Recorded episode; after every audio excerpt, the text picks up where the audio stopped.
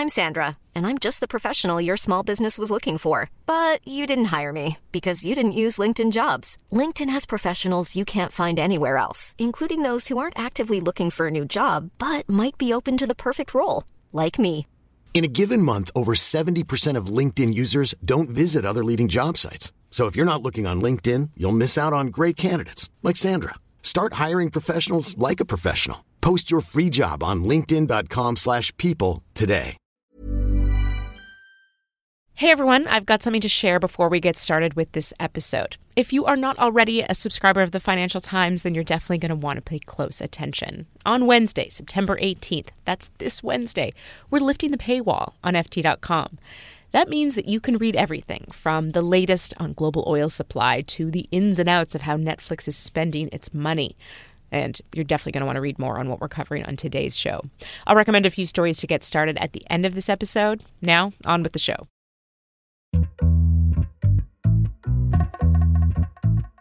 For much of this year, WeWork has been one of the most anticipated IPOs. This is the real estate company that rents out co working spaces, one that pitches itself as a tech company. But as the company faces challenges with going public, and as its losses and corporate governance deter investors, it's WeWork's biggest backer that's coming under pressure.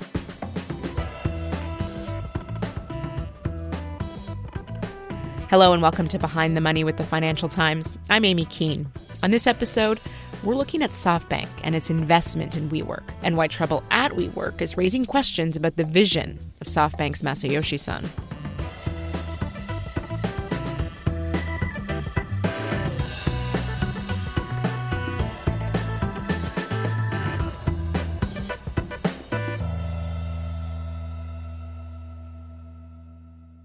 So I was introduced to WeWork when I um, I had just finished covering capital markets and I was handing over the beat. Eric Platt covers deals for the FT in the US. And a source of mine came to me complaining about like all these high yield bonds from like tech companies that shouldn't be testing high yield bond markets. And among them, they mentioned WeWork. And I was like, hmm, WeWork's not issuing a corporate bond. What are you talking about? And they're like, no, no, they are. And based on that, we broke the story that WeWork was coming to tap corporate bond markets to fund themselves. That's when we last covered WeWork on Behind the Money, last spring, when the company issued $702 million worth of high yield bonds. This was to fund some of its operations. It was the first time many bond investors and financial reporters had a chance to see inside the inner workings of WeWork. Eric, what's the story that WeWork has been trying to pitch both to, you know, potential customers and investors? What they're purporting to do is elevate the world's consciousness, right? That is what Adam Neumann and Rebecca Neumann, uh, Adam's wife, and one of the, um, you know, an employee at WeWork, they are staking this company on, right? This is about more, they say, than just renting out office space. It is about building communities across the world. But, you know, the real business is renting out office space to companies, to freelancers on a membership that's, you know, equivalent to Soho House or Equinox membership, but in hundreds of locations in, you know, I think they're in more than 30 countries in more than 110 cities. It's a scale that we just like haven't seen before.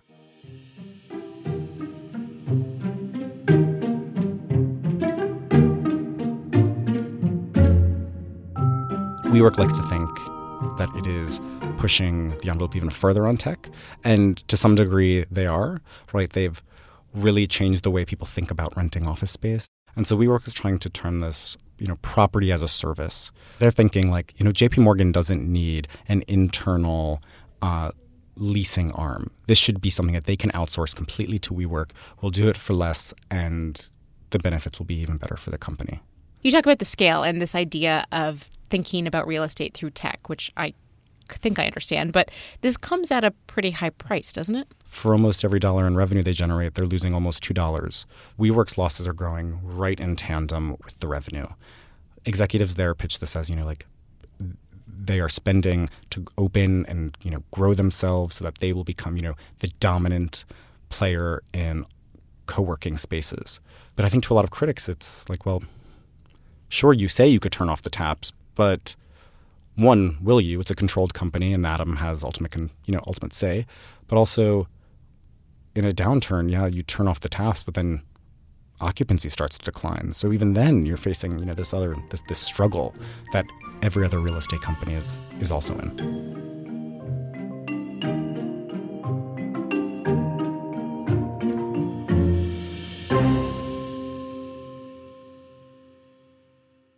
And that brings us to a key piece of the WeWork story, right? Which is who has been backing them as a private company and given them the cash to operate like this. So it's it's, it's two things. There were like you know all these investors like T. Rowe and Fidelity, uh, you know the institutional the investors. institutional investors that like you and I might have our retirement accounts in, right? Who were investing in this before it went public, and there were also venture capital firms in it.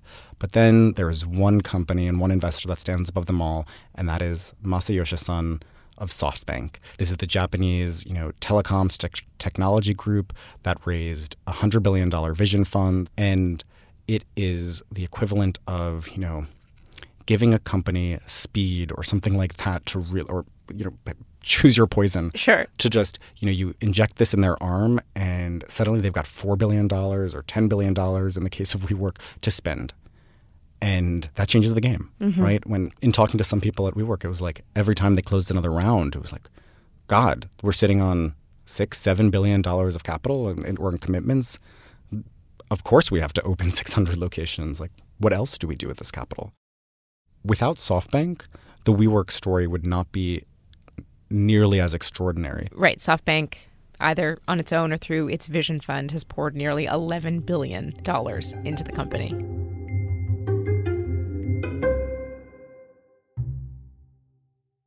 With Masa-san, the thing you need to understand is he sees himself as seeing the future. Arash Massoudi is the FT's corporate finance and deals editor. He, he thinks he has a 300 year view of the future. And so he sees his role as an allocator to enabling companies to achieve, you know, the technology of the future and he having a slice of their company and riding it down the road and profiting off it. So what he looks for are, and he talks about this all the time, is just insatiable entrepreneurs, people who can't be stopped, people who are a force of nature. In many ways, people who he thinks are a reflection of himself. When Masa-san and SoftBank talk about investing in your company and they say, well, we're talking about 100 to 200 million, but what would you do if we gave you 500?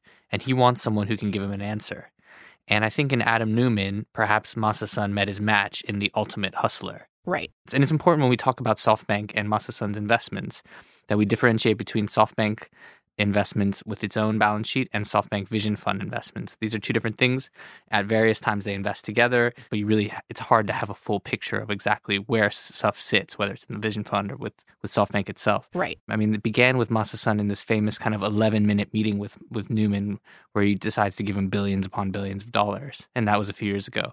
It was a very high profile uh, investment. But by the end of last year, SoftBank was in talks to put $16 billion of fresh capital into the company. And over Christmas, this breaks down. Right. So SoftBank ends up putting a billion dollars of fresh capital into WeWork at this valuation of $47 billion, and then it buys another billion dollars worth of existing shares at a valuation of 20 billion. On one hand, they're marking up the value of something they've invested in with other rounds. And they're the only people putting money in at that value. So they're marking their own investment up. But on the other hand, when it comes to taking existing shares off the market, they're acknowledging a different price. And so what what the heck actually was the price of WeWork? But the key key breakdown was that the Vision Fund, which was also a significant source of capital for WeWork, uh, decided to pull out from providing further funding to WeWork, and that's partially because the key backers of the Vision Fund, namely Saudi Arabia and Abu Dhabi, were wondering, who already, by the way, are big players in the real estate space, mm-hmm. why on earth had they given money to this guy who p- presents himself as a technology investor and he's pumping their money into real estate assets? Uh, they could have gone to Blackstone. They could have gone to like some of the more sophisticated real estate investors if that was the point of this. So they pull out, and and you know Rajiv Misra, who's the CEO of the Vision Fund, also does not like WeWork as a at a valuation of forty seven billion dollars. And so the Vision Fund very much broke away from Masa and decided it did not want to participate in this latest fundraising round, and that actually set in motion the reality that WeWork needed more money and set set the stage for this IPO having to be sped up. Because if SoftBank had plowed another 16 billion of capital into the company, this IPO might be three years down the line. Sure. So even though at the end of last year WeWork had filed the initial confidential paperwork with the SEC to go public, this ordeal in January kind of speeds up the window that WeWork sees itself as having to go to the public markets. Arash, as the Vision Fund is kind of breaking away at this point from Masa on, at least specific to the WeWork investment, what is Masa thinking about the company? What, why is he prepared to up his bet when others aren't? Big picture, what's going on SoftBank is this attempt to ev- evolve what they are and allow Masa to just pump money into into companies he thinks will achieve, uh, you know, be the kind of winners of the future and achieve a certain level of size and heft, which they then benefit off of. Let's talk about it in terms of like what are the things Masa would have liked about the WeWork. kind of companies that typically go in there are smaller, potentially of startup type characteristics, could potentially provide a lot of data in terms of what's going on both in the economy, but also what's going on with new interesting lines of business. And if you look at it from a macro macro scale, then of the entire WeWork global apparatus as it's spun around the world and opened all these new offices, that's an, a huge web of data. And that seems to be what Masa and his team have all been after is data and sort of what kind of connections, what sort of synergies could their portfolio companies provide to all these other companies that are working in WeWork? Can they s- fuse these things together? So I think if we look at if you look at that from that aspect, you can see why there's a whole lot of information that is in the WeWork system that could be valuable to someone like SoftBank, who then would try to engineer ways to benefit from it from its ecosystem. You know, this sort of ecosystem Masa talks about. If you look at it like a rational investor, all you see is a company that is making long-term commitments to pay, you know, lease a building and then renting them out in short-term short-term slices. Uh, and ultimately, Many people believe that when there's a reckoning, that mismatch means that you're on the hook for long leases. When you say reckoning, you mean perhaps like a market correction? Yeah, exactly. This has all happened as interest rates have stayed at an unbelievably ro- low rate for the last decade. Economic growth has been stable, not strong really recently, and people are worried a correction or a recession is, is coming. And this mismatch between the liabilities of a company that is paying uh, rent long term and renting it out uh, short term to companies, at some point maybe those companies go bust or they can't, they, they don't want to stay, they want to move. And that sort of reckoning about the liabilities of WeWork would come. I mean, that is what why some of the world's top real estate investors have told me, they've said it on background, they don't want to be on the record, that they've tried to model WeWork's investments and WeWork's business and they see no business there. So SoftBank does this $2 billion investment in January, and then WeWork says, okay, we've we got to get this IPO process moving. But here's the thing SoftBank isn't only invested in WeWork, it's backed a ton of other companies, some that have hit the public markets in that time frame. So yeah, this this year was meant to be the proof in the pudding. Masayoshi Son had and Vision Fund had spent, you know, this ninety-seven billion dollar fund had spent almost all of the money it had available to spend within two to three years of its launch, which is, you know, pretty significant amount of money spent. Uh, and the way they were going to prove to the world that they were so sophisticated, so much smarter, that they just knew what they were doing and the rest of us are all schmucks, was by a series of IPOs that would happen, which would take these companies, these late stage investments that they made into companies like Uber, into companies like Slack. They would begin trading on the stock market and they would sh- show to their investors that look, look, these things are up from the point we invested in them and everything is honky dory. And by the way, most importantly, this is why you should invest in our second vision fund, which we're launching at $108 billion. A second massive vision fund. Uh, and so Slack, Uber, WeWork were the proof in the pudding for why SoftBank should get more money from global investors so that it can do this all over again. And let's just say that hasn't gone to plan. So Uber shares down significantly from the IPO price. SoftBank is underwater uh, on its investment. Slack is trading roughly below the reference price of $26 a share that it, it began, uh, it planned to go public at. It went all the way up to 40 on its opening day. It's back down at $25 a share. And now we've got WeWork, which SoftBank last invested at famous $47 billion valuation. At least at the time of this recording, they've shelved the IPO. One of the biggest IPOs of the year is now officially on hold. So, just based on analyst commentary around the We company, we do know that this company had been struggling to drum up investor support. There have been a host of concerns around corporate governance, the path to profitability, and the viability of this business model. On that, perhaps most importantly, before WeWork postponed the roadshow, the FT reported that bankers had been testing investor appetite for these new shares at a price that would value the company at less than a third of that $47 billion. So, Arash, how is all of this looking for Masa Son and for SoftBank? On the one hand, vindication to the Saudis and the Abu Dhabi investors in the Vision Fund and to Rajiv Misra, uh, who's the CEO of the Vision Fund, who were anti putting even more money into this at the start of the year uh, because looks like they were right. This business is not worth anything close to what SoftBank was talking about investing in. On the other hand, the fact that this is going so horribly badly in September, just as they announced plans to launch the second Vision Fund, I mean, this is destroying the perception of SoftBank. Every day this goes on, this agony of WeWork goes on. And if I'm sitting there as someone who signed a non binding commitment to put money into its next Vision Fund, mm. I'm watching this horror show and I am wondering why am I doing this?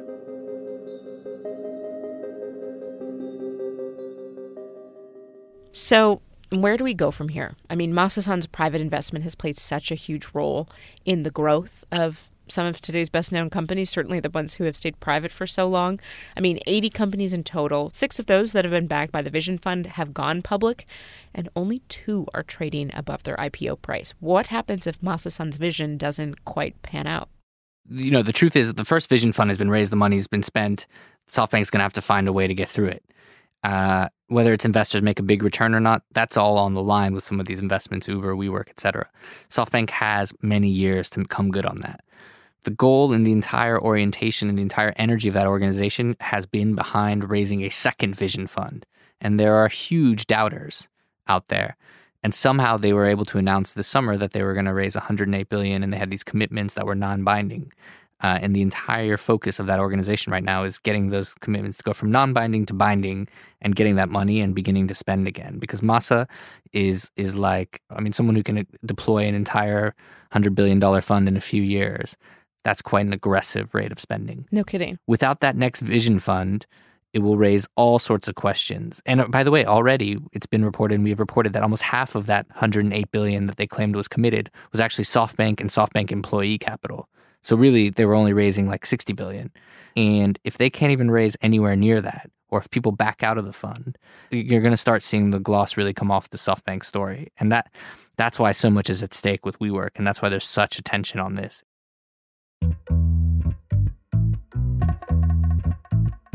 There is so much more to come on this story, and you can stay up to date on all of it at FT.com. And when we lift the FT.com paywall on Wednesday, you can dive right in. Take a look at the show notes for this episode. We've linked to some of our best reads on WeWork and SoftBank. Plus, I added in a few of my favorite FT links. I'd love to hear what you think. You can tweet me at Aimee P. Keane, that's A I M E E P K E A N E or you can email us at behindthemoney at ft.com. One last thing before we go. Last week, I had the great pleasure of taking a behind the money story to NPR's The Indicator podcast. Host and former FT colleague Cardiff Garcia and I chatted all about China's effect on the luxury goods market. You can find the episode of The Indicator by Planet Money in all of the usual podcast places. We'll be back with a new episode in a couple of weeks.